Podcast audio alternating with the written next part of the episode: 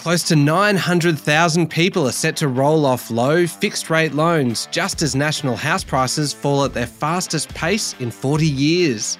Clive Palmer, the biggest political donor in the country, and the very last Boeing seven forty-seven leaves the production line. It's Thursday, the second of February, twenty twenty-three. Welcome to Fear and Greed, Australia's most popular business podcast. I'm Michael Thompson, and good morning, Sean Aylmer.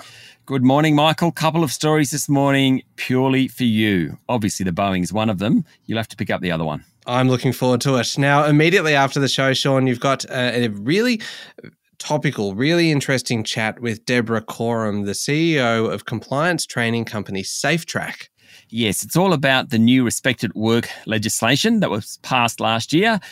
All companies, big and small, now have to take heed of this legislation, and there's a lot to it. And the bigger the company, the more complex it's going to be to get their head around what the new laws mean and what compliance means. And we talked to Deb all about that. It's a really fascinating chat. I must say, I mean, I had reported on the new laws, but I just didn't realise how detailed they were until we spoke to Deborah this morning. Yeah, and for anyone in business, it's it could well be the most worthwhile twelve minutes you will spend because it's she summarises it all very, very well. The main story this morning, though, Sean, as we mentioned, the Reserve Bank thinks that close to nine hundred thousand people will be hit by higher mortgage rates in coming years as a result of, of rolling off fixed-rate loans, and that certainly won't be good for house prices, which we found out yesterday continue to decline at their fastest pace in more than forty years. Yes, plenty in that. A couple of senior Reserve bankers were in front of the Senate inquiry into the cost of living yesterday. And while the Reserve Bank board makes the final decision on interest rates, board members rely very, very heavily on what the bureaucrats say. So ahead of next week's board meeting, the central bank managers yesterday said their estimate was that the number of mortgage holders soon to roll off from fixed to variable rate loans was in the high eight hundred thousands. That's probably this year and next year. That is much higher than the Parliamentary Library estimate. That was about five hundred thirty-five thousand fixed rate mortgages set to move this year and about another one hundred forty thousand next year. It means nearly nine hundred thousand people will soon be paying much more on their home loans. And that's a big concern, particularly when prices are already falling fast. It means people will be paying six point something on their home loan or seven point something, not the three or the two point something they're paying now. Now, yesterday, the CoreLogic national home price figures were released. They measured January house prices and, yep, they were down another one percent across the country and one point one percent across the capital cities. The capitals are down nearly ten percent on average since April last year, which was the peak, and the drop has almost matched the falls between twenty seventeen and twenty nineteen, immediately ahead of the COVID surge. Rising mortgage rates remain the key driver of the slump, Michael, and the bad news is that many of those higher home lending rates are yet to kick in.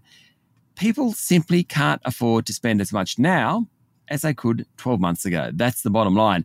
House prices are falling faster than unit prices because units are more affordable, and regional prices are holding up better than the capital cities. Right. So where then are house prices falling most? Well, in January, the biggest drop was in Hobart, where prices declined one point seven percent. The fall from the peak to now in that city is nearly eleven percent. Brisbane prices fell one point four percent last month, down about eleven percent since its peak. Sydney was off another one point two percent, down nearly fourteen percent below its peak. That is quite the slump, while Melbourne's figures are one point one percent lower in January and nine percent below its peak. And as you mentioned, Sean, with, with rates being the key driver of, of this drop, there's little hope of a turnaround anytime soon. That's right, particularly when you take into account what the Reserve Bank said yesterday about the number of people that are going to shift to those higher rate loans. The Commonwealth Bank expects a national decline in home prices from peak to trough of around fifteen percent, should the Reserve Bank lift the cash rate by a quarter percent next week to three point three five percent. A M P Shane Oliver reckons the top to bottom will measure between fifteen and twenty percent. Now, of course, we've got to remember the context. The market boomed during COVID, so prices are still well above where they were in early twenty twenty, but it looks like they've got a ways to go. Things will eventually turn. I mean, migration is booming at the moment. There's a rental squeeze on. That will force buyers into the market, but probably not anytime soon. Yeah, even even with the context in mind, it's still a pretty anxious time, isn't it, for an awful lot of mortgage holders? Yeah, I mean, people who have taken out a mortgage in the last three years or increased their mortgage in the last three years, suddenly they're paying a lot more for it. That's pretty tough. Yeah, absolutely. All right, local markets. What happened yesterday? Oh, the S and P A S X two hundred finished the day up zero point three percent to just over seven thousand five hundred points. In fact, earlier in the day, it actually hit its highest level since last April. Now, gains were broad across the index, with real estate companies doing pretty well. Energy stocks were the underperformers. The big one was travel group Flight Centre, which started trading again. Remember, the day before, it announced that it had bought a luxury brand in the U K.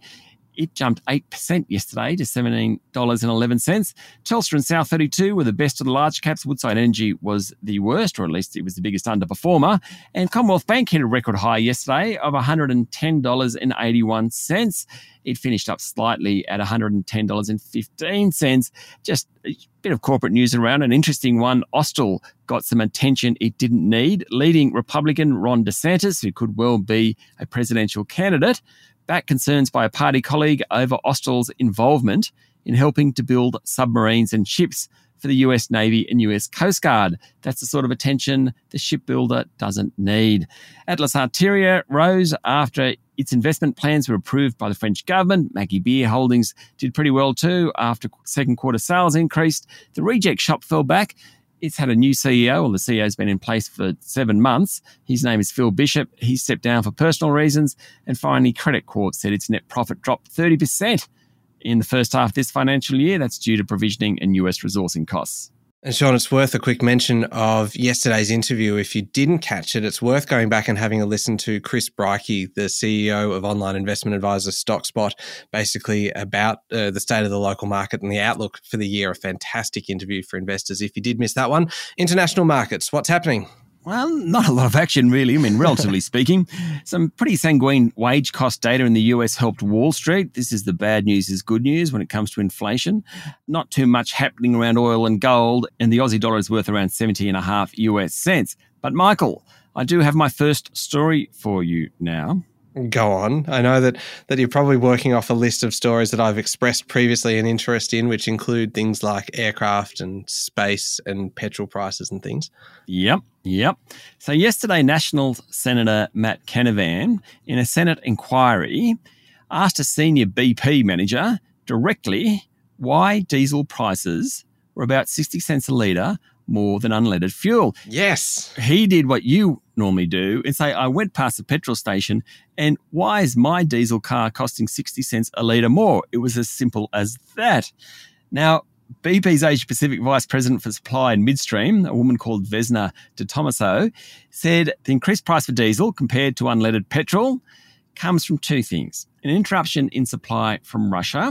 Now, Russia historically is a key supplier of diesel, and strong global demand. And that's pretty much because we're in winter in the Northern Hemisphere. So less supply, high demand, therefore prices are up. That's diesel, but that's not really affecting unleaded. So Matt Canavan, he's done us all a favour. Hopefully he's shut you up by explaining or helping someone explain exactly why diesel prices are so much higher. Uh, uh, well, look, I understand why. It doesn't mean I accept it, no. And it doesn't make me feel any better. So I will continue to complain. Yeah, you'll keep griping for a long, long time. It's what I do best. All right, we'll be back in a moment with the rest of the day's business news.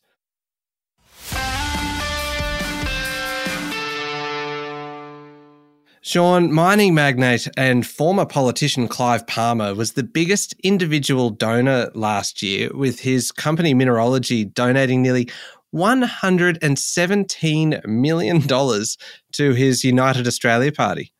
And didn't that turn out well? I think they won one seat in the Senate. That is a very expensive seat, isn't it? Very expensive seat. Look, cardboard and recycling king Anthony Pratt was a big donor as usual, providing nearly four million dollars to the big political parties. About half went towards Labor's victorious election campaign. The donations were revealed in disclosures by the Australian Electoral Commission yesterday. Labor's campaign also received more than a million dollars from the Communications, Electrical and Plumbing Union and nearly four hundred thousand dollars from law firm Maurice Blackburn, who is traditionally a big supporter of the A L P. Powerful lobby group, the Pharmacy Guild of Australia, donated three hundred ten thousand dollars to Labor, and online platform Airtasker was among the top ten donors, giving Labor one hundred ten thousand dollars. that was a bit of a surprise to me. I didn't realise they were big donors. No, nor did I. All right. The near two hundred billion dollars Future Fund, Sean, has recorded a three point seven percent loss for last year as equity and bond markets fell, but it was better than the average loss in median balance super funds. Yes. Now, the Future Fund has about one hundred ninety-seven billion dollars in it, and we all own it. It's our money. Last year, markets went backwards as interest rates rose and earnings from the fund fell. Chair Peter Costello, who actually established the fund back in two thousand six, he was Federal Treasurer back there. They just sold Telstra. They had about sixty billion dollars hanging around, so they put it into the Future Fund. Good on them. Well, yesterday he said global interest rates will keep rising, and that poses recession risks to developed economies. He said the Future Fund's defensive posture limited the larger declines recorded in equity markets last year. Very, very true. Also, we should note, over the past ten years, the Future Fund has delivered an average return of nine point one percent against a target of six point seven percent. So it's done pretty well. I love that you describe the uh, formation of the Future Fund as being a consequence of just having sixty billion dollars just hanging around. Mm. That's what I like about you, Sean, is that you just put things in language that I can understand. So you understand the idea of having sixty billion dollars hanging around? Well, it's a goal of mine, yes. Yes, true. Anyway. Aspirational. Yes, it is. Now, Australians cancelled more than one point three million video streaming accounts in the December quarter as cost of living pressures and inflation really hit household budgets. Yes, so research company Kantar's Entertainment on Demand survey found six point one million Australian households subscribe to at least one streaming service in the December quarter, according to the report in the Financial Review. That's about sixty percent of the households. Now, the proportion of Australians with Netflix fell for a fourth consecutive term to seventy-six point eight percent, but it is by far the dominant platform. Number two is Amazon Prime Video at thirty-three percent. Disney's at thirty-one percent, then comes Stan. The number of cancellations was led by Apple T V, which had a twenty-two percent churn rate. It's a fair bit. Optus Sport with twenty percent and YouTube Premium with eighteen percent. Now, Michael, how many streaming services do you have in your house? Uh, about five or six. Right. We have a lot. I, I have a theory on this, Sean, and I, I'm mm. sure you are desperate Desperate to hear it. Absolutely. But the reason why Apple T V has had such a high churn rate, twenty-two percent, and and and that's consistent with our household as well. We actually got rid of one streaming service in the last six months, and it was Apple T V.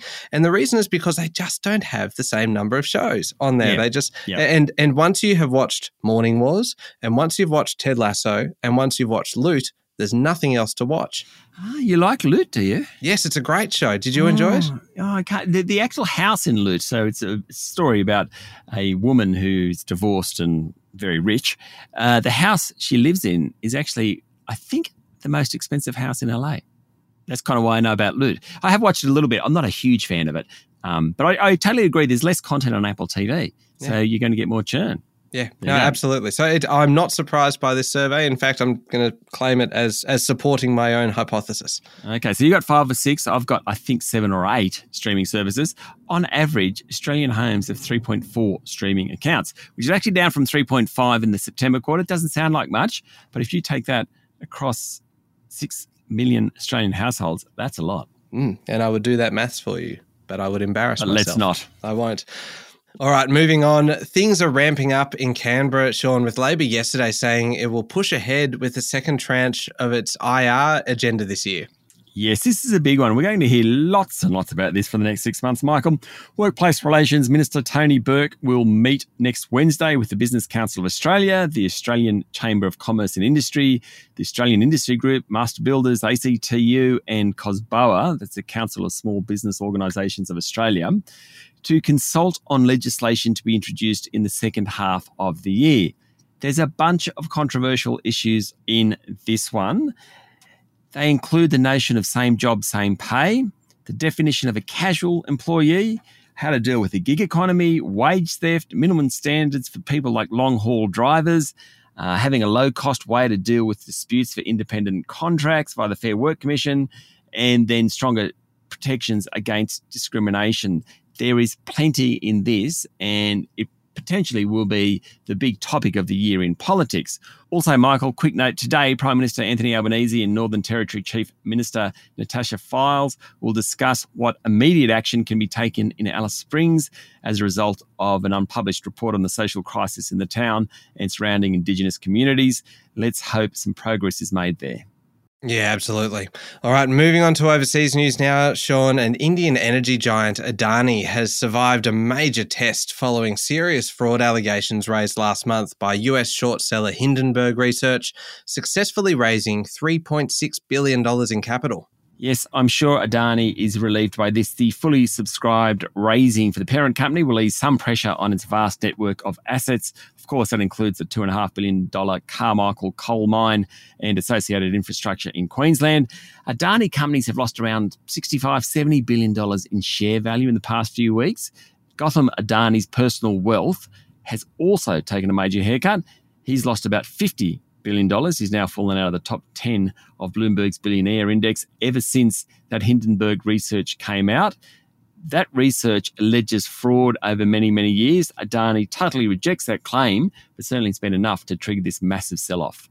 Finally, Sean, the story that I have been absolutely hanging out for because you teased us with it early on. Boeing yesterday delivered its last seven forty-seven at a ceremony in Washington state to cargo carrier Atlas Air, officially ending fifty-three years of production of the Queen of the Skies. Yes, the plane was introduced at the Paris Air Show back in nineteen sixty-nine. It pretty much captured the spirit of the jet age. It had big capacity, it was efficient, and it could just fly a long way. Its range was enormous compared to other planes at the time. Basically, people say it made commercial flight affordable to the masses, or democratized air travel.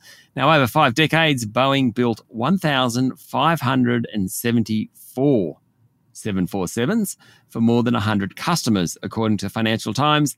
The tail is as tall as a six-story building. It travels the length of three football fields in one second. And the largest version could transport more than five hundred passengers, an incredible vehicle. Production has been going backwards for years as the market gradually shifted to favour more efficient twin-engine jets, even for the long routes. I love, Sean, once again, how you simplified things for me. It could just fly a long way. Thanks, Sean. Real fast. You really summed up the uh, seven forty-seven there in just a few words. All right, up next is the Fear and Greed Daily interview with Deborah Coram, the C E O of compliance training company Safetrack. Yeah, it's all about respect at work laws that were passed last year. If you own a business, if you work for a business, that's pretty much everyone, you should listen to this interview. Very, very important issue, and changes that will affect all businesses in terms of how behaviour is tolerated in the workplace. Yeah, it's coming up next in the Fear and Greed playlist on your podcast platform or at fear and greed dot com dot a u. Thank you, Sean. Thank you, Michael. It's Thursday, the second of February, twenty twenty-three. Make sure you're following the podcast and join us online as well on Instagram, on LinkedIn, Twitter, and Facebook. I'm Michael Thompson, and that was Fear and Greed. Have a great day.